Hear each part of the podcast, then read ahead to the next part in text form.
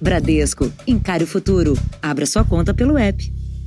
Olá, boa noite. Boa noite. Uma falha no abastecimento de oxigênio obrigou a transferência de 10 pacientes de uma unidade de pronto atendimento na cidade de São Paulo. A estratégia da prefeitura agora é concentrar doentes mais graves em apenas dois hospitais da capital, exclusivos para o atendimento de Covid-19. Segundo denúncias, algumas transferências estão sendo feitas sem mesmo que a família do paciente seja avisada. Durante a madrugada, uma situação de emergência. Uma fila de ambulâncias se formou em frente a esta unidade de pronto atendimento na zona leste de São Paulo. Dez pacientes foram transferidos para outros hospitais. O motivo é que havia pouco oxigênio, com risco de desabastecimento. A Secretaria de Saúde do município diz que a transferência foi uma medida de segurança. Hoje, o consumo de oxigênio na unidade é 16 vezes maior do que o registrado há três meses. O abastecimento está sendo feito mais de uma vez por dia. Em condições normais, essa entrega ocorria uma vez por semana. Glória viu tudo de perto. O pai dela estava internado na unidade. Eu estou aqui há 19 dias. Hoje meu pai descansou, faleceu. O hospital está lotado, lotado, lotado, lotado. Uma situação confirmada pelos profissionais da saúde. Está bem, bem caótico, né? A gente tá, ainda está com muito medo de que piore um pouco mais. O hospital ele precisou reativar uma UTI para Covid, inicialmente para 10 leitos, que foi ampliado para 20 leitos na semana passada.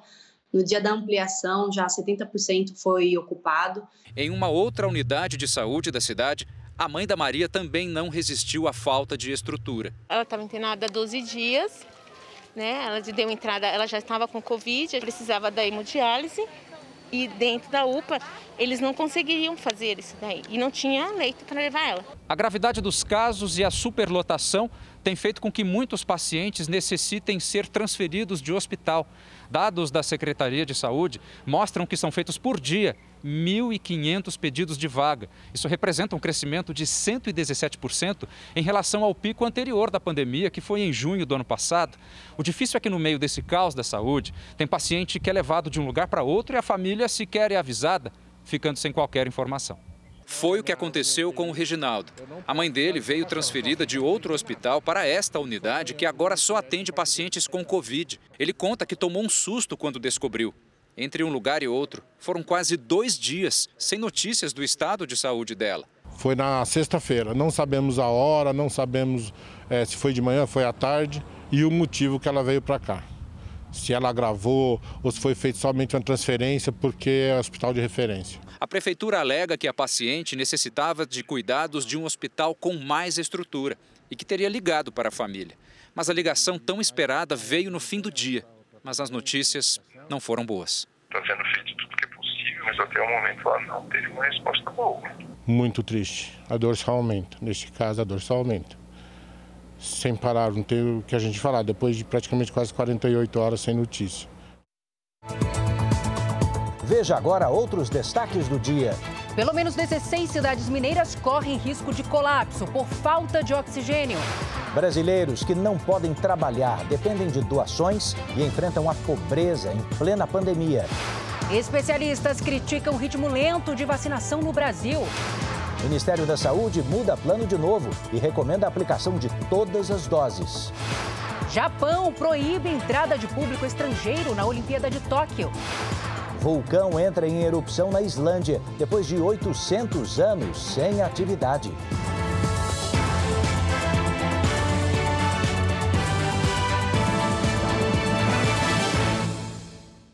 Oferecimento Next, o banco digital que faz acontecer.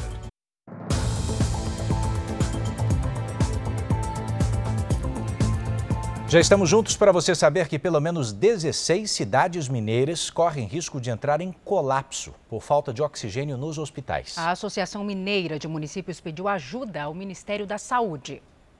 Em Betim, região metropolitana de Belo Horizonte, tolerância zero no comércio para quem desobedece o toque de recolher. Oito bares foram interditados pela fiscalização na noite passada. Com mais de 200 mortes em 24 horas, já são quase 22 mil vítimas na pandemia. E na maioria das cidades, não há mais leitos para pacientes com Covid-19. Ontem, governador Valadares, no leste do estado, registrou a primeira morte de paciente por falta de vaga de UTI. A cidade está com 100% dos leitos ocupados ocupados há nove dias e mais de 20 pessoas continuam na fila de espera. Neste sábado, a Associação Mineira de Municípios divulgou uma nota em que relata a situação crítica com a falta de oxigênio e de medicamentos para pacientes intubados e pede uma solução imediata ao Ministério da Saúde e outros órgãos federais. Outras regiões enfrentam o mesmo problema. Cidades de Rondônia e do Acre poderão sofrer desabastecimento de oxigênio a partir de quarta-feira. Com o aumento desenfreado das contaminações, a quantidade estimada há 10 dias se tornou insuficiente para atender a demanda atual. Se o Ministério da Saúde tinha prometido 80 mil metros cúbicos, agora são necessários 160 mil metros cúbicos para fazer o abastecimento de Rondônia e Acre. Para os especialistas, acelerar a vacinação é o caminho para sair da crise. Mas enquanto não há doses suficientes para imunizar todo mundo, é preciso obediência às regras que limitam a circulação de pessoas. Não tem sistema de saúde que aguenta é, é, dar conta desse, dessa demanda. Hoje, o trabalho de imunização dos grupos prioritários ganhou um reforço, com a chegada de 540 mil doses da Coronavac. O lote é para vacinar pessoas de 70 a 74 anos de idade. E a cidade de Arthur Nogueira, no interior de São Paulo, é um retrato angustiante do pior momento dessa pandemia. Repara na proporção. O município conta hoje com apenas uma vaga de UTI para cada 11 mil pessoas. Pacientes já morreram à espera de um leito. A pandemia colocou a saúde de Arthur Nogueira na UTI. A situação é tão grave que o vice-prefeito fez um apelo nas redes sociais. Todo dia nós estamos perdendo gente porque nós não temos leito de UTI, nós não temos respiradores aqui. O nosso município, através da administração municipal, está fazendo tudo o que pode. Mas todos os dias as pessoas estão morrendo em Arthur Nogueira. Oito horas depois da publicação do vídeo, que viralizou na internet, foram mais cinco mortes na cidade. Duas dessas vítimas aguardavam por vagas na UTI. O município conta hoje com apenas um leito para cada 11 mil habitantes. E esses lugares são ocupados por pacientes que estão entubados, sem previsão de alta. Enquanto isso, outros três moradores aguardam na fila de espera. Pela cidade, não é difícil encontrar moradores que perderam alguém para o coronavírus. Mãe da minha madrasta, semana passada, semana retrasada, nós enterramos ela. Neste final de semana, a prefeitura criou barreiras sanitárias nas principais entradas da cidade para controlar o número de pessoas que entram no município. Mas a falta de consciência está estampada no rosto de muita gente. Arthur Nogueira segue em fase emergencial, o que não impede a circulação. Muitos compram bebidas alcoólicas e param no meio da rua com os amigos. Mesmo que a gente não sente sintoma, a gente pode passar, né? Pode ter o vírus e passar para alguém. E o efeito é devastador, né? Os números da contaminação por coronavírus vão se multiplicando, Edu, mas a vacinação segue em passos lentos. É, e como o Brasil saiu tarde para as compras, né? Agora é refém das datas de entrega desses imunizantes. E a espera se torna aflitiva para a população. Basta um município divulgar o começo de vacinação que as filas se formam. Essa de 3 quilômetros hoje cedo foi em Calcaia, região metropolitana de Fortaleza. A vez era para as pessoas a partir de 72 anos, mas teve gente na faixa dos 60 em busca de imunização. Em valores absolutos, o Brasil está entre os países que mais vacinam no mundo. Fica em quinto lugar, com quase 11 milhões e 500 mil vacinados. Mas com uma população de 200 milhões de habitantes, despenca no ranking, com menos de 6% de pessoas imunizadas. Se considerarmos os pouco mais de 4 milhões que receberam as duas doses necessárias, menos de 2% receberam as vacinas. A vacinação segue lenta por falta de doses de imunizantes. Se quiser atingir metade da população até julho, o previsto pelo ex-ministro da Saúde, Eduardo Pazuello, seria necessário aplicar um milhão de vacinas todos os dias. Em cinco meses, 75% dos brasileiros estariam protegidos. Capacidade o sistema de saúde tem, mas conta, por enquanto, apenas com as vacinas do Instituto Butantan e da Fiocruz. Os índices continuam muito baixos. Os estados que mais vacinaram são Amazonas, 9%, São Paulo, 7% e o Distrito Federal, com 6%. O presidente da Frente Nacional de Prefeitos, Jonas Donizete, criticou a demora na compra de vacinas. O Brasil teve um, uma demora que é inexplicável. O mundo inteiro quer vacina. É preciso estratégia de país para conseguir um, um, grande volume. É, e isso com antecedência. Nós não fizemos, estamos, infelizmente, pagando preço por essa omissão que o país teve de correr atrás para garantir a vacina. Especialistas alertam que está longe de termos a população protegida da pandemia. Nesse ritmo, o Brasil demoraria mais de dois anos para atingir a imunidade desejada. Governo toda hora fala, ah, eu comprei tantas vacinas, tantos milhões. Eu quero saber quanto que eu tenho de vacina hoje. Hoje nós não temos leito nem para cirurgia do coração, nem para trauma. Estamos numa situação de excepcionalidade e a vacina é a nossa maior ferramenta. O Ministério da Saúde anunciou ontem que foi fechado o contrato com duas grandes farmacêuticas, mas os prazos de entrega são longos. No caso da Pfizer, 13 milhões de doses no segundo trimestre e 86 milhões só no terceiro trimestre. E a Janssen entregaria as vacinas de dose única em dois lotes, quase 17 milhões no terceiro trimestre e outras 21 milhões de doses só no quarto trimestre desse ano. Pelo consórcio COVAX Facilite, coordenado pela OMS, o Brasil deve ficar com 42 milhões de doses. E o Ministério ainda afirma que negocia doses da vacina Moderna e da russa Sputnik, ainda para este ano. Só tem uma maneira de resolver dois problemas. Primeiro, preservar a vida. Segundo, parar com esse abre e fecha, que é a vacinação em massa. Então vamos aos números de hoje da pandemia. Segundo o Ministério da Saúde, o país tem 11 milhões 950 mil casos de Covid-19. São 292.752 mortos. Foram 2.438 registros de mortes nas últimas 24 horas. É, isso mostra como esse mês de março já é o mais mortal da pandemia. Hoje foi o primeiro dia de restrições mais duras no Rio de Janeiro e mesmo com o calorão, o carioca não pôde fazer o que mais gosta.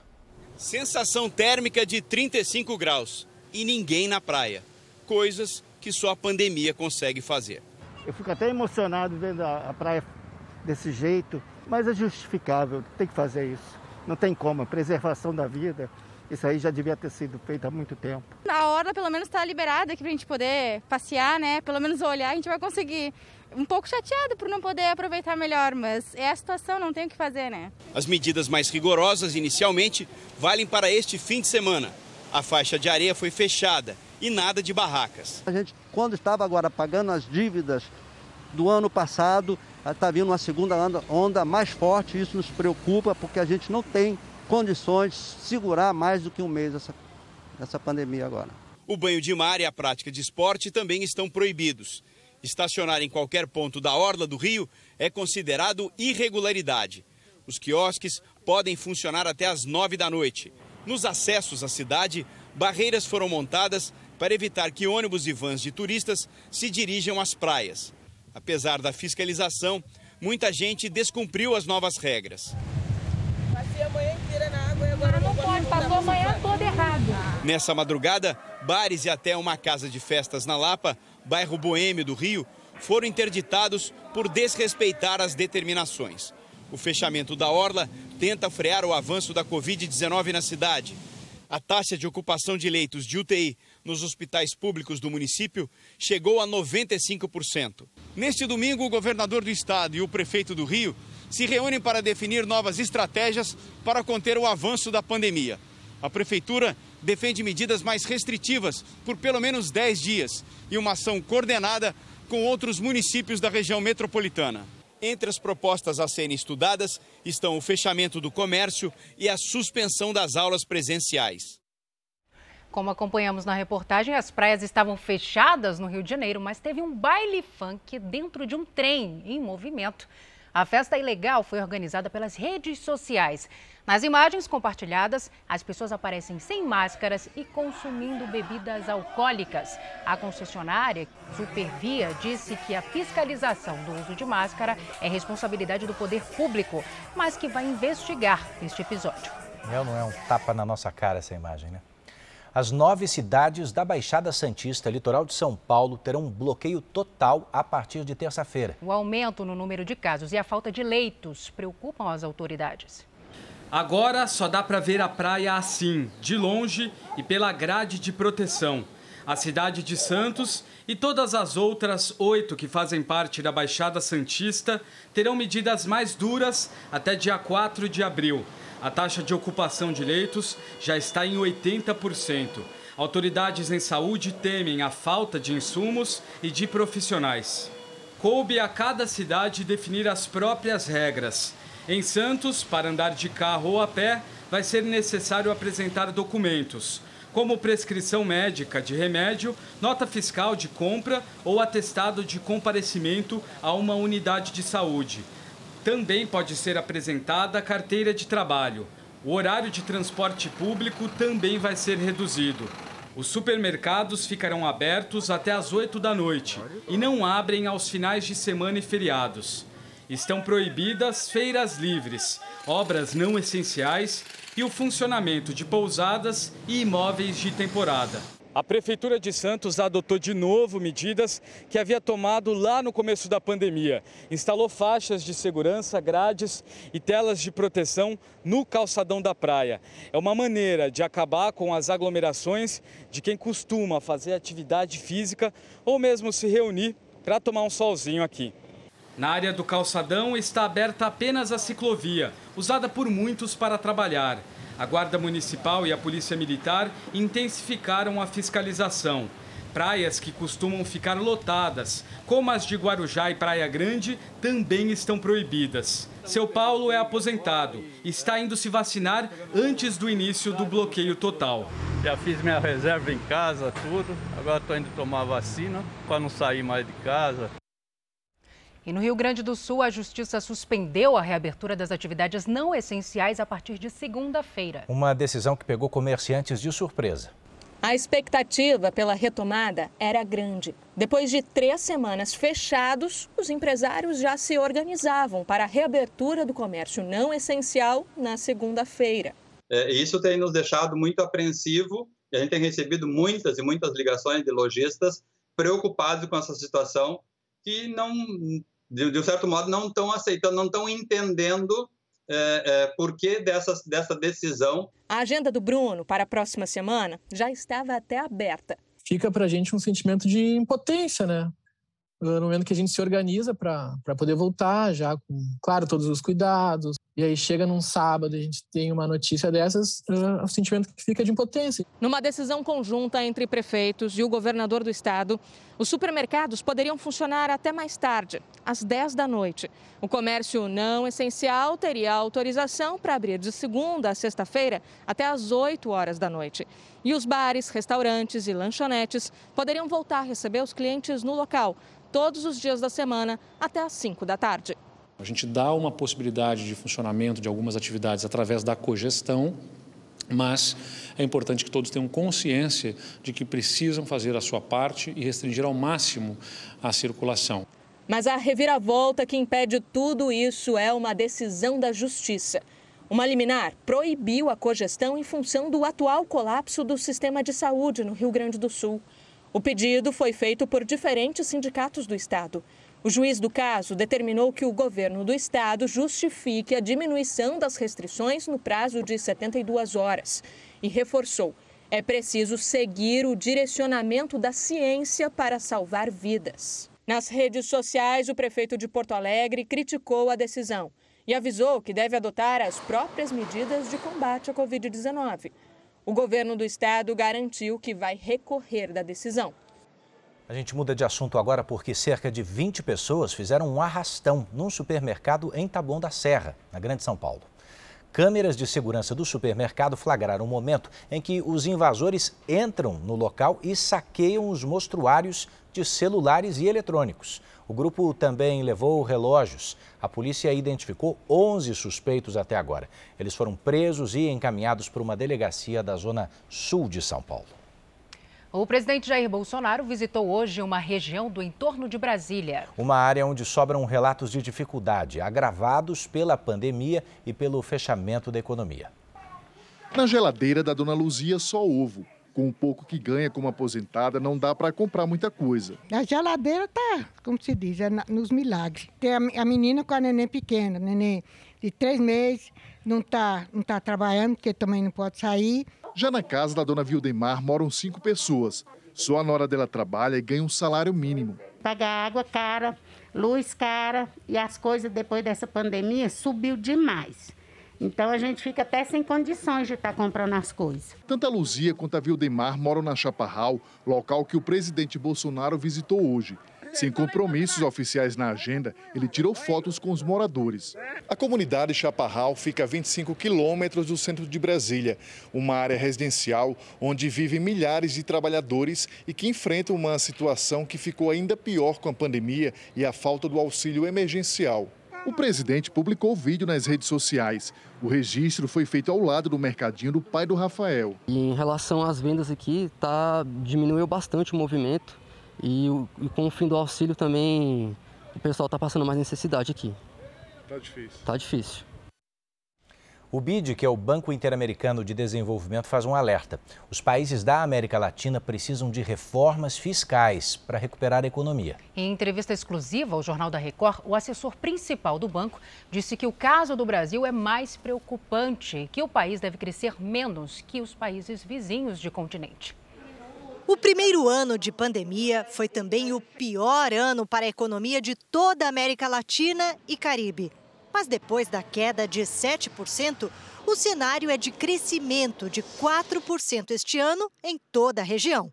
Ainda segundo o relatório do banco, o Brasil terá crescimento um pouco menor que a média, 3%.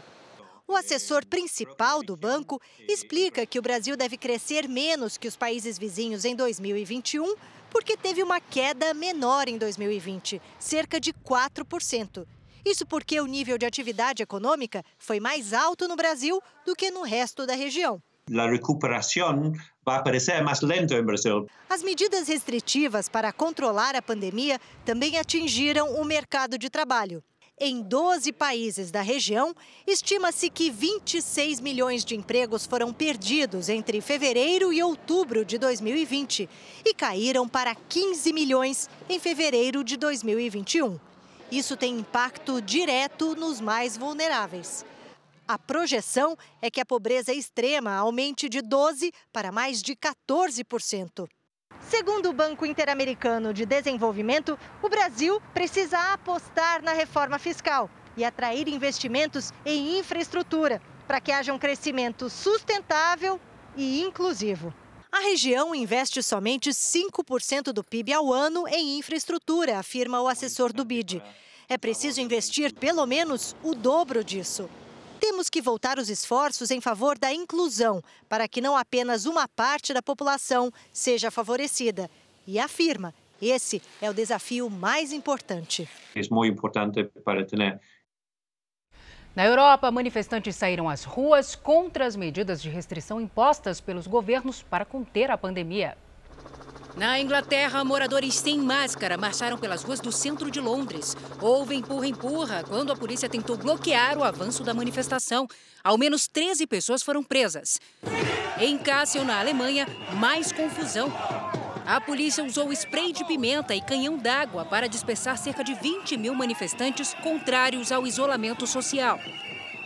Agora um pouquinho de futebol, porque Bangu e Fluminense entram em campo daqui a pouco, pela quarta rodada do Campeonato Carioca. O jogo vai ser no estádio do Vasco, em São Januário, porque o campo do Bangu ainda precisa ser adaptado aos protocolos de segurança da Covid-19. Quem fala com a gente é Bruna Deltri. Além de jogar fora, Bruna, fora de casa, né? O Bangu também tenta mudar aí uma escrita. Conta pra gente por quê.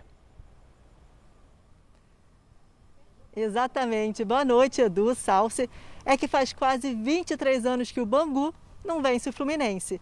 E nesse período foram cinco empates e 19 derrotas.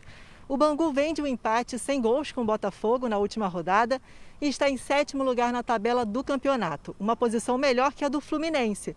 Mas o tricolor vem de uma vitória no clássico contra o Flamengo no último final de semana. A Record TV vai transmitir a partida entre Bangu e Fluminense para todo o estado do Rio de Janeiro, para Salvador, para Brasília e para mais 25 cidades, às, às 9 horas da noite. Eu convido todos vocês, hein? Edu e Salsi. Convite feito, Bruna. Obrigado. E veja a seguir: Ministério da Saúde muda as regras de novo e orienta a aplicação de todas as doses da vacina. E você vai ver também o drama dos brasileiros que estudam na Argentina e não conseguem voltar ao país vizinho por causa da pandemia.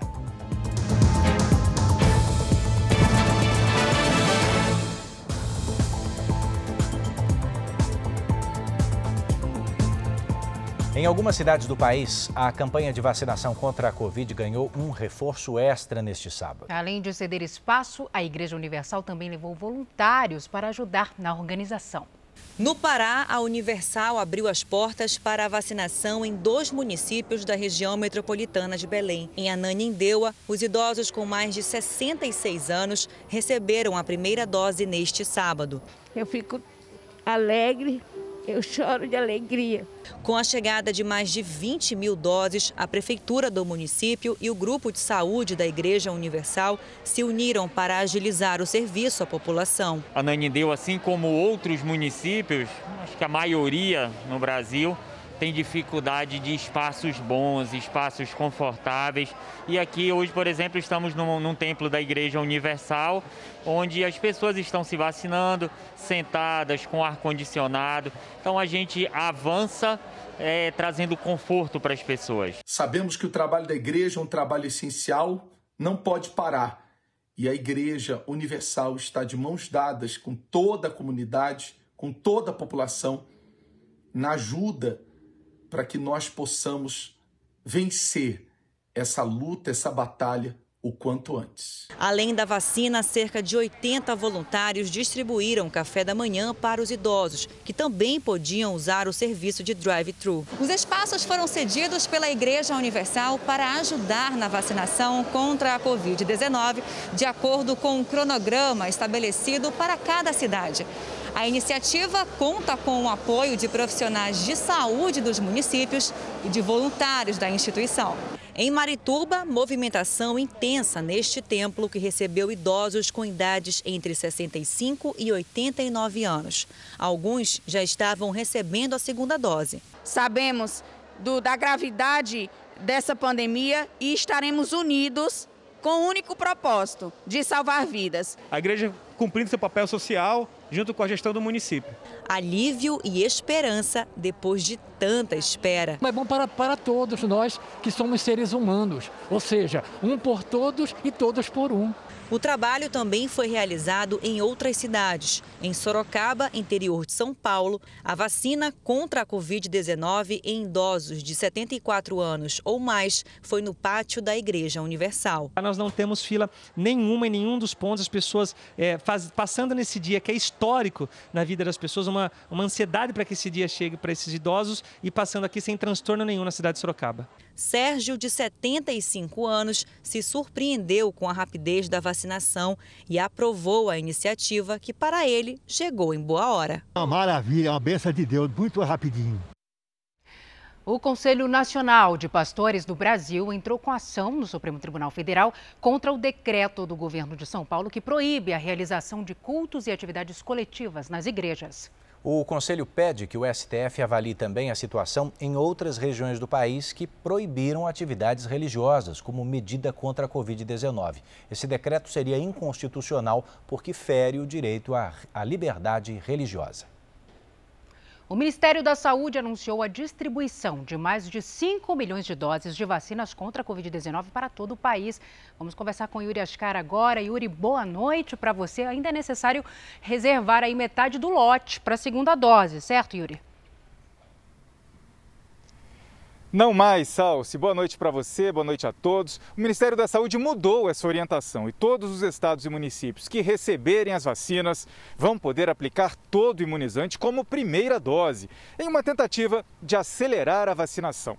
Existe a expectativa de que a Fiocruz passe a entregar os lotes semanais produzidos no país. E chega amanhã um milhão de doses da vacina de Oxford, enviadas pelo consórcio COVAX Facility. No total, o consórcio da Organização Mundial da Saúde deve entregar ao Brasil 20 milhões de doses até o fim do ano e 10 milhões somente neste primeiro semestre. O Itamaraty anunciou que está em negociação com os Estados Unidos para importar o excedente de vacinas daquele país. Edu, Salsi. Tá certo, Yuri. Obrigada pelas suas informações. O governo do Distrito Federal reprovou um lote de máscaras doadas pelo governo federal para uso em hospitais. Foram 81 mil máscaras entregues pelo Ministério da Saúde consideradas inadequadas por uma equipe técnica da Secretaria de Saúde do Distrito Federal. As máscaras não seriam apropriadas para proteger os profissionais em ambiente hospitalar. O Ministério pagou cerca de 728 mil reais pelo material produzido na China. As máscaras foram doadas para o Distrito Federal e para outros estados. O envio desse material já é alvo de investigação do Ministério Público Federal. Bom, nós entramos em contato com o Ministério da Saúde, mas até agora não tivemos resposta. Veja agora os destaques do próximo Domingo Espetacular. Neste domingo tem reportagem exclusiva de Roberto Cabrini. Esse é o cenário dos acontecimentos que combinaram com a morte do garoto Henri Borel, de apenas 4 anos. Estamos no apartamento alugado pelo casal, o vereador Dr. Jairinho e a mulher dele, Monique Medeiros, a mãe de Henri. Durante a madrugada de 8 de março, eles contam terem vindo assistir a uma série de TV nesse quarto, quarto de hóspedes. Teriam dormido, despertado e então a mãe caminhou cinco passos em direção ao quarto principal.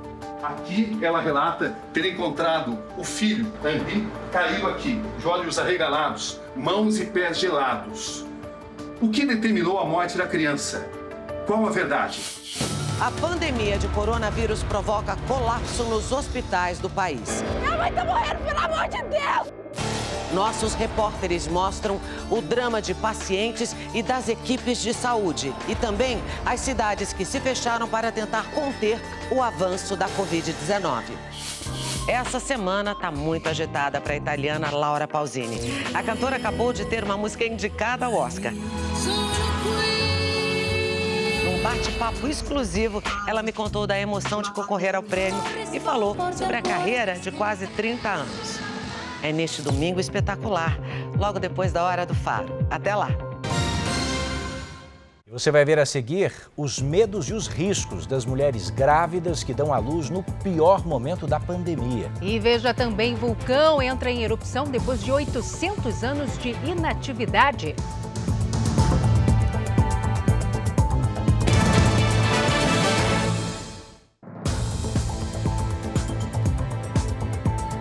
Já estamos de volta e o aumento de casos de Covid-19 acendeu um alerta. Cresceu muito o número de grávidas com a doença. Pois é, a situação é de alto risco, claro, para as mães e também para os bebês. A emoção de conhecer o rostinho da filha veio acompanhada de muita preocupação. Diagnosticada com coronavírus quando entrou em trabalho de parto, o medo de Ingrid era contaminar a recém-nascida. Minha preocupação era muito grande de passar para ela, né? De até mesmo dela pegar e eu perder ela. Agatha nasceu no dia 12 de março, saudável, com quase 3 quilos. Ingrid já está curada da doença e, por isso, cuida da filha normalmente. E graças a Deus eu tive ela normal, deu tudo certo né? E hoje a Agatha tá aí. Desde o início da pandemia, as grávidas e as mulheres que acabaram de dar à luz foram incluídas nos grupos de risco para a Covid-19. É que o vírus pode afetar a gestação e, em casos mais graves, levar a um parto prematuro. O alerta é que o número de gestantes infectadas tem aumentado em todo o país. Só aqui, neste hospital, mais do que dobrou. Neste hospital, referência no atendimento à Covid-19 na capital gaúcha, já foram registrados óbitos nessas situações. Tivemos casos uh, já registrados de cesarianas de urgência para preservar a vida tanto da mãe quanto do nenê. As dificuldades respiratórias aumentam ao final da gestação pelo volume do, do, do útero, né? uh, sendo um complicador a mais. Outro risco é para o bebê, ainda que não contraia o vírus. Os nenês nascem com prematuridade, com pouco baixo peso uh, e ficam numa situação que requer muito cuidado. Professores e policiais civis e militares começaram a ser vacinados em Manaus. Ao todo, 10 mil servidores da capital do Amazonas vão ser voluntários em uma pesquisa que estuda a eficácia da Coronavac em pessoas mais jovens. A Shirley não escondeu a alegria. Eu nunca fiquei tão feliz em tomar uma vacina. E não é para menos, né? A professora está fora do grupo prioritário de imunização, mas, junto com outros profissionais da educação e da segurança pública, está fazendo parte de uma pesquisa. 10 mil doses da vacina Coronavac foram produzidas e doadas pelo Instituto Butantan justamente para este fim. O estudo Covac Manaus vai imunizar 5 mil servidores que tenham entre 18 e 49 anos e alguma doença crônica. A pesquisa Covac Manaus analisa a efetividade da Coronavac em pessoas mais jovens na imunização contra a nova variante do vírus, a P1, que foi descoberta aqui em Manaus depois do desenvolvimento da vacina. Essa variante é mais transmissível e pode, inclusive, reinfectar quem já teve a Covid-19 população de 18 a 49 anos não é ainda a nossa população prioritária, mas a gente tem visto, sim, quadros graves nessa faixa etária. Então, essa é uma pergunta que a gente quer responder. Qual é o impacto desta vacina nesta faixa etária em pessoas com comorbidade, especialmente no contexto dessa nova variante P1, que não existia quando os estudos da Coronavac foram feitos. Os profissionais que participam da pesquisa vão ser monitorados por um ano. A oportunidade foi recebida com alegria, em especial pelos policiais. É mês de janeiro, mês de fevereiro, nós perdemos muitos policiais, amigos nossos, né? E pessoas da família, né? Pessoas que faziam parte do nosso convívio. Então a gente veio com a fé, com a esperança de que com a vacina a gente possa tentar reverter esse quadro. Hoje foi a vez da minha mãezinha vacinar, lá em Santa Catarina. Vamos ver como é que está o andamento, então, da vacinação em todo o Brasil? Nas últimas 24 horas, 356 mil pessoas receberam a vacina contra o coronavírus no nosso Brasil. Hoje, o país chegou à marca de 11 milhões 707 mil imunizados, isso com a primeira dose. Então, vamos falar primeiro de São Paulo, ah, que tem mais de 3 milhões e 400 mil pessoas vacinadas com a primeira dose, representando ali, ó, 7,38% da população paulista. Agora, para o estado do Amazonas, que hoje recebeu uma nova remessa da vacina, imunizou quase 10%, repare, da, da sua população, com 385 mil doses. No nordeste do país, a Bahia vacinou 735 mil pessoas com a primeira dose da vacina, equivalente a 6% da população baiana. O Rio Grande do Sul, que hoje chegou, atenção, a 110% da ocupação dos leitos de UTI, imunizou até agora 736 mil pessoas com a primeira dose da vacina. No portal r7.com, você pode acompanhar num telão interativo como esse, como é que está a situação agora aí no seu estado. Enquanto isso, a vacinação avança de forma acelerada, né? Não aqui, no Reino Unido. O país já imunizou metade da população adulta com pelo menos uma dose. O Reino Unido bateu recorde na sexta-feira. Você viu que aqui no Brasil foram 360 mil, né? Lá, mais de 660 mil vacinas aplicadas num dia. O número de pessoas que tomaram as duas doses do imunizante no, já passa de 2 milhões. Enquanto a população enfrenta uma variante mais perigosa, o Ministério da Saúde garante que a vacina segue sendo o caminho para o fim da pandemia. E mais de 100 estudantes universitários brasileiros vivem um drama. Eles precisam voltar para a Argentina para continuar os cursos, mas as fronteiras do país estão fechadas. Aluna do segundo ano de medicina da Faculdade de Buenos Aires, há três meses Isabela tenta voltar para a capital argentina. Mas desde que o governo do país vizinho fechou as fronteiras com o Brasil, em 24 de dezembro do ano passado, a estudante não sabe o que fazer. O que a gente tem tentado fazer é entrar em contato, pedir que enxerguem a gente. O Max entrou na faculdade de medicina no início do ano passado. Voltou para o Brasil em agosto para casar e não conseguiu mais entrar na Argentina. Agora está assistindo aulas online e aguarda decisão para retornar. É uma situação que nós estamos pedindo não para que se abram as fronteiras, mas para que possam ter um visto de estudante ou então uma exceção. A Isabela e o Max estão entre os mais de 100 estudantes brasileiros que enviaram uma carta ao chefe do gabinete de ministros do governo argentino e ao departamento de imigração pedindo que as autoridades analisem a possibilidade da entrada deles no país. O decreto que fechou as fronteiras entre Brasil e Argentina vai até o dia 9 de abril. Até lá, somente cidadãos argentinos, residentes e trabalhadores essenciais têm permissão para entrar em território argentino. Pelas redes sociais, no último sábado, a diretora do Departamento de Imigrações da Argentina, Florência Cariano, disse que desde que a universidade solicite o ingresso dos alunos e diga que vão retomar as aulas presenciais, eles podem autorizar. Para o advogado Luciano Gomes, membro da Comissão de Relações Internacionais da OAB de São Paulo, apesar de os estudantes não terem o documento de residência permanente, o vínculo com a faculdade deve ser levado em conta aqui o decreto fala que é proibido o ingresso dos estrangeiros. A questão de fato é que esses estudantes, no meu entendimento, são residentes. Olha, foram muitos problemas que vieram com a pandemia, mas a fome bate à porta das famílias brasileiras. Com o desemprego e a queda nas doações, muitos passam por dificuldades. E para ter comida na mesa, só mesmo com a boa vontade de quem está disposto a ajudar. O gás está no fim.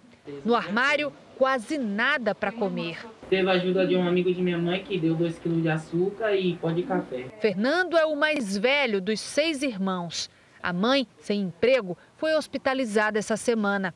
O aluguel vai vencer e a família não sabe como pagar. Esse mês, com esse lockdown, não tem jeito, não tenho mais o que fazer, não sei o que fazer. A ajuda chega de parentes próximos e vizinhos. Os vizinhos que ajudam como pode. A gente também não pode vencer, mas chega, né, para poder alimentação, que é muito. As crianças não aguentar passar fome. Adailton mostra os legumes que conseguiu pegar na sobra da feira. Hoje está desempregado. Com o fechamento das atividades não essenciais, passou a pedir o que antes podia comprar. Tem um dia que eu entro no desespero, o pessoal que fica me conselando, não chore não, não fique isso, isso e isso, e acabou. A situação de pobreza aqui no bairro de Itapuã, em Salvador, chamou a atenção de comerciantes como Zanata. Ele se organizou, chamou amigos e vizinhos e fez um multirão. Criou uma forma de ajudar quem não tem mais condições de se alimentar nessa pandemia. A gente recolhe aqui os alimentos e todo mês, último domingo do mês, a gente faz 25 cestas e doa para o povo. As doações não têm hora para acontecer. Basta a fome bater na porta. Oi, tia. Aqui, os amigos solidários, uma ajuda para vocês levar para se alimentar. Deus me tá agradeça por tudo. Milhões de brasileiros passam pela mesma situação. Como é que eu vou alimentar meus filhos se eu não tenho emprego, não tenho renda? Em cidades grandes como São Paulo, a solidariedade vem de projetos sociais que tentam ajudar as famílias. Mas até aqui, as doações caíram. Às vezes tem até famílias de 9, 10 pessoas que precisam dividir as marmitas porque a gente não tem conseguido, por falta de doação, fazer uma produção que atenda a demanda. Um policial militar morreu e outro ficou ferido durante um tiroteio no bairro de Realengo, zona oeste do Rio de Janeiro. De acordo com a polícia, homens em um carro branco passaram atirando contra os PMs na rua Carumbé. O sargento Luiz Carlos Felipe Martins morreu no local. O outro policial e uma mulher, que também foi atingida, foram levados para o hospital Albert Schweitzer, também em Realengo. Segundo o boletim médico, o estado de saúde de ambos é estável. Os suspeitos fugiram. Com mais gente em casa, o risco de acidentes domésticos sempre aumenta. É um dos principais perigos é de uma sobrecarga elétrica causar um incêndio. O quarto e o banheiro do apartamento ficaram destruídos. Em cinco minutos, as chamas tomaram conta de quase tudo. O fogo começou nesta tomada, que estava carregando um celular. Foi um susto para mim, eu deixei o celular carregando, saí para reciclar, perdi tudo. Ninguém ficou ferido, mas sem dinheiro para reformar a casa, a família de Gleice ainda enfrenta o drama de morar há quase dois meses no imóvel que pegou fogo. O Brasil teve pelo menos 583 incêndios provocados por sobrecarga de energia no ano passado. A maior parte, 312, foi em moradias. Com mais gente em casa e maior consumo nesse período de isolamento social, os cuidados com a rede elétrica precisam ser ainda mais rigorosos. Os especialistas lembram que curtos-circuitos e sobrecargas na rede elétrica são problemas que podem ser evitados com manutenção. As instalações elétricas, sempre que forem melhoradas, uma nova tomada, um novo ponto de luz, uma nova luminária, tem que ser feita por um profissional para que a energia elétrica possa trazer todo o conforto, toda a segurança para uma família. Um forte tremor atingiu o norte do Japão. Autoridades emitiram um alerta de tsunami. O terremoto, de 7 graus de magnitude, gerou uma onda de um metro de altura, mas o alerta para novos tsunamis acabou suspenso horas depois. Não há registro de vítimas ou danos. O sismo de hoje aconteceu na mesma região que há uma década foi devastada por um forte tremor, seguido de tsunami, que provocou o acidente nuclear de Fukushima e um vulcão entrou em erupção no sudoeste da Islândia, perto da capital do país. As imagens noturnas mostram rios de lava se formando na cratera do vulcão. A erupção aconteceu a 30 quilômetros da capital, Reykjavik, mas por enquanto não ameaça a população ao redor. É a primeira erupção na região em 800 anos. Um terremoto de 3,1 graus de magnitude foi sentido horas antes do vulcão entrar em atividade. Nas últimas três semanas, o país registrou 40 mil pequenos tremores, o que, segundo os cientistas, já era um indicativo de atividade vulcânica. A Islândia tem 30 vulcões ativos. E a chegada do outono e o fato da estação ter como característica a diminuição das chuvas anima os produtores do centro-oeste do país. O excesso de água no verão comprometeu a qualidade da soja, então vamos ver como é que fica o tempo neste domingo com a Lidiane Sayuri. Oi, Lid, boa noite. Oi, Salce, Edu, boa noite para todo mundo. Olha, a chuva continua em Mato Grosso, mas com um volume menor. Neste domingo, a chuva ganha força mesmo no sul do país. Isso porque uma frente fria espalha temporais pelo estado gaúcho. A chuva pode vir com ventania, granizo e causar alagamentos. Entre o norte e o nordeste, as tempestades seguem concentradas sobre o Pará, Maranhão e Piauí. Onde não chove forte, tem previsão de pancadas à tarde, com exceção do sudeste, onde o tempo fica firme em quase toda a região. Neste domingo, máxima de 30 graus em Campo Grande e de 31 em Vitória e Florianópolis. Lídia, agora conta especialmente para o Davison Gomes como é que fica o tempo em Aurelino Leal, na Bahia. É para já, Salsi. Vamos lá, Davison na tela. Olha só, Davison, até segunda-feira, o sol disputa espaço com as nuvens e à tarde tem chance de pancadas de chuva. Nada que cause transtornos, viu? Tempo abafado com máxima de 29 graus neste domingo. Na segunda, as nuvens aumentam. Agora tempo delivery para o Milton, no município de Peixe, em Tocantins. Vamos lá. Milton, seguinte, o domingo segue quente por aí com 30 graus, mas se prepare para as pancadas de chuva à tarde que podem ser fortes.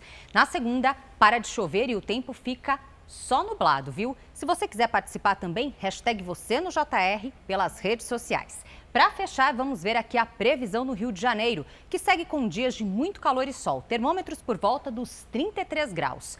Na capital paulista, tempo firme até segunda-feira, faz 30 graus neste domingo. Salve. Tá certo, Lídia. Obrigada. Bom domingo. Boa noite.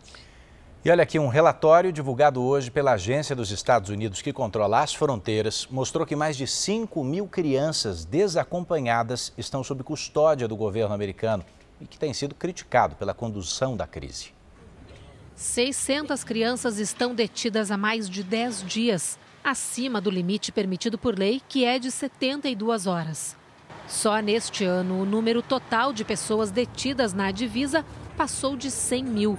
Em janeiro, após tomar posse, Joe Biden prometeu que não deportaria imigrantes durante os primeiros 100 dias de governo. Mas a maioria dos adultos solteiros que cruzam a fronteira estão sendo expulsos dos Estados Unidos por causa da pandemia do coronavírus. Agora, uma nova denúncia revela que famílias inteiras estão sendo devolvidas para o lado mexicano. Fizeram tudo na madrugada e quando vimos já estávamos no México, diz esse hondurenho que foi deportado com a filha recém-nascida. Os imigrantes detidos no Vale do Rio Grande, no Texas, contam que estão sendo levados de avião para El Paso e depois escoltados por oficiais americanos até a ponte internacional que leva à cidade de Juarez, no México, a cerca de 1.300 quilômetros de onde foram encontrados pela primeira vez. Para o diretor de uma instituição de defesa de imigrantes, não há explicação para as atitudes de Joe Biden, que tem forçado famílias com crianças pequenas a situações de extrema vulnerabilidade. Biden diz que a situação na fronteira é um desafio e nega ver uma crise. Hoje, os Estados Unidos assinaram um acordo que equivale a 470 milhões de reais para hospedar até 1.200 imigrantes em hotéis na fronteira do país com o México. Nos Estados Unidos, o resort Mar-a-Lago do ex-presidente Donald Trump foi parcialmente fechado após um surto de Covid-19. Alguns funcionários foram isolados depois de receberem o um diagnóstico positivo para a doença. O hotel na Flórida se tornou residência de Trump e da família desde que ele deixou a presidência em janeiro deste ano. Não há informações de quantas pessoas ou se algum familiar de Trump foi infectado. No Japão, o comitê que organiza a Olimpíada de Tóquio anunciou hoje que o país não vai permitir a entrada de estrangeiros durante a competição. Os jogos, você se lembra, estavam marcados inicialmente para 2020, precisaram ser adiados para julho deste ano. A governadora de Tóquio lamentou, mas disse que a decisão era inevitável. Cerca de 600 mil ingressos comprados fora do Japão serão devolvidos, mas hospedagem e passagens não serão ressarcidas pelo comitê.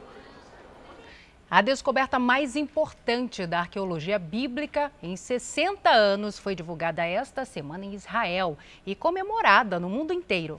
Bom, depois de anos de escavações, pesquisadores encontraram novos fragmentos dos chamados manuscritos do Mar Morto, pergaminhos de mais de dois mil anos, com trechos do Antigo Testamento da Bíblia.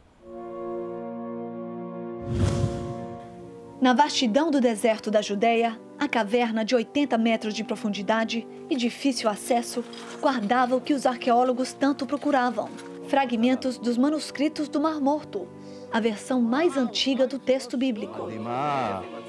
Baldes com toneladas de terra e pedras passaram pelas peneiras. Os novos pergaminhos estão todos escritos em grego. A única palavra em hebraico é Deus.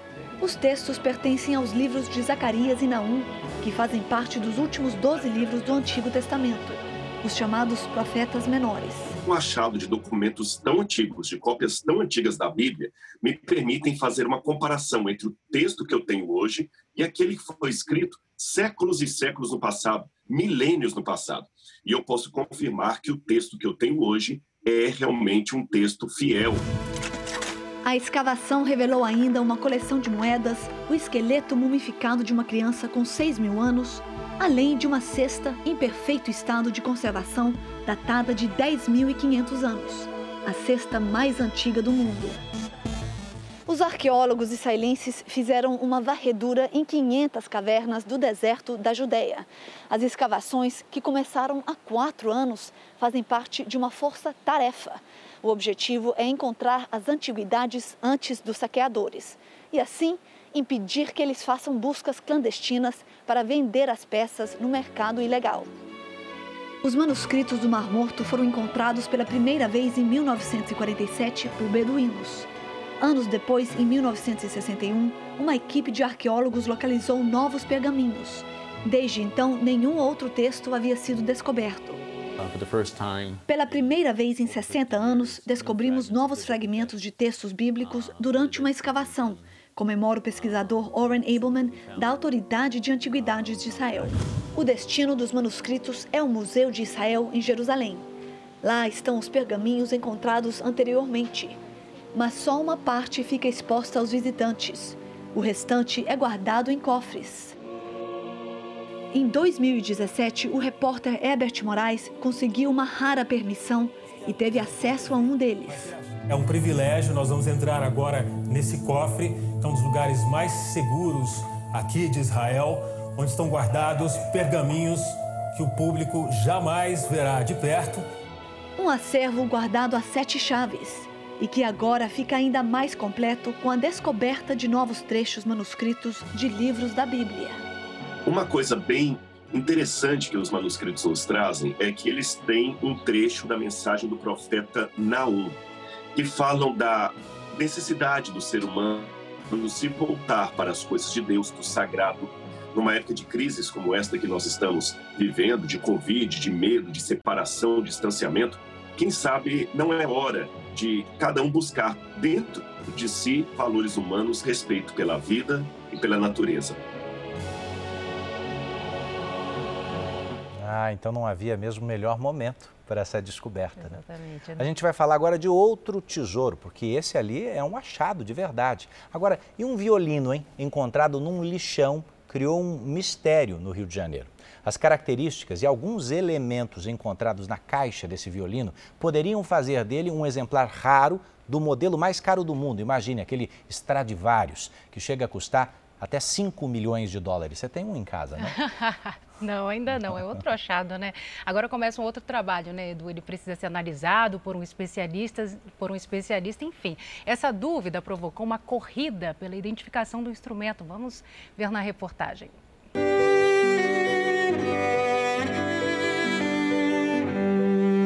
Carlos Henrique carrega o instrumento pelas ruas do centro do Rio e passa em frente ao Teatro Municipal, que já recebeu as maiores orquestras do mundo.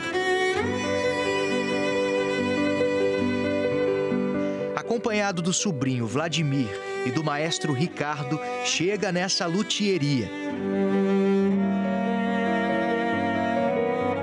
Eles buscam a resposta para um mistério seria este violino, um dos mais cobiçados do mundo, o Stradivarius. Cara, eu falo nisso, eu chego a tremer, porque é, é muito, é muito forte. Na luthieria, Carlos Henrique encontra o David, um violonista que tem uma réplica do Stradivarius. Eles comparam os instrumentos e compartilham sonhos um dos melhores instrumentos, né? Um dos melhores do, do violino já feitos. Então, toda a misticidade mesmo, né? Nessa questão de terem poucos e, e, e toda a história envolvida, ter esse contato de, de modo tão cru com os Stradivarius, foi ser inenarrável, cara. Newton é o luthier que vai avaliar o instrumento. Aos 82 anos, ele herdou o ofício do pai, que trabalhou por quase oito décadas na oficina. Aqui já foram atendidos grandes músicos internacionais. Na mão do meu pai passaram seis Stradivarius. Descobrir a originalidade de um instrumento não é tão simples quanto de uma obra de arte, por exemplo. É preciso prestar atenção em vários detalhes na produção que só podem ser notados por um verdadeiro expert. Mas antes do veredito do seu Newton, a gente vai voltar a fita um pouquinho para entender como esse violino veio parar nas mãos do Carlos Henrique. O carreteiro estava com um sobrinho nesse terreno em Curicica, na zona oeste do Rio, onde faria um descarte de lixo. Ele só não esperava que ali poderia encontrar um tesouro. A gente, a princípio, não olhou muito bem, foi olhar em casa. E eu vi o recorde jornal, e vi como que estava deteriorado, coisas antigas jornais antigos e todos falam sobre Todos falam sobre Stradivarius. Tá na hora do Newton pegar o violino. Ele sente o material, a espessura e observa o formato com o olho clínico, até chegar na conclusão. Depois dele olhar bem, ele olhar o verniz, ele vai dizer: não, esse verniz não tem 200 anos. Segundo Newton, o violino encontrado por Carlos Henrique seria uma cópia do estilo francês, com cerca de 80 anos. O modelo custaria aproximadamente 3 mil reais. Um violino de autor é um violino de autor. Agora, não é aquele, entendeu? É uma cópia. Mas chegar perto de um tradicional luthier carioca e ouvir o som fabuloso desse instrumento só alimentou ainda mais as esperanças desse carreteiro. Né, enriqueceu muito a nossa busca, nos aguçou aí mais a fundo e a gente está buscando verdadeiramente é, essa, esse carimbo, vamos dizer assim. História, hein? A gente segue na música, porque em Singapura, um jovem regente de orquestra precisou fazer uma pausa nos concertos para encontrar uma outra fonte de renda, Edu. É que com a pandemia, a única alternativa para ele foi fazer entregas. Olá, eu sou Tia Amos, maestro de orquestra e agora trabalho como entregador de comida em Singapura. Quem vê Amos entregando comida de porta em porta mal pode imaginar que ele é um músico com talento reconhecido internacionalmente. Tia Amos tem uma apresentação marcada no Japão, no Festival de Música Clássica de Primavera em Tóquio. A carreira dele se estende para toda a Ásia, Europa e agora, mais recentemente, na Rússia, onde se casou e esperava seguir a vida como regente de orquestras. Amos revela que muitos músicos estão sem trabalho por conta da pandemia. Ele próprio precisou voltar para Singapura, onde encontrou esse emprego. Agora precisa pedalar 12 horas por dia. Quando sobra um tempo, lá está ele estudando as partituras. No compasso da música, as mãos se movem. Para Amos, o trabalho de conduzir uma orquestra e entregar comida tem semelhanças. Agora leva o alimento. Como músicos, sustentamos a alma e a mente das pessoas. O jovem diz que sente muita falta da Rússia. A saudade aperta mais ainda quando fala ao telefone com a esposa. Ele conta que no último ano viveu experiências que talvez levasse uma vida toda para aprender. Um bem valioso como músico, porque agora Amos é capaz de transmitir as emoções com muito mais intensidade para quem vai ouvir.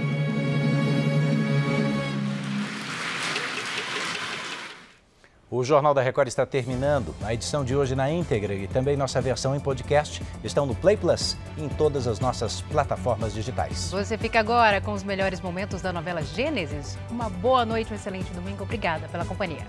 Boa noite e eu te espero amanhã no Domingo Espetacular.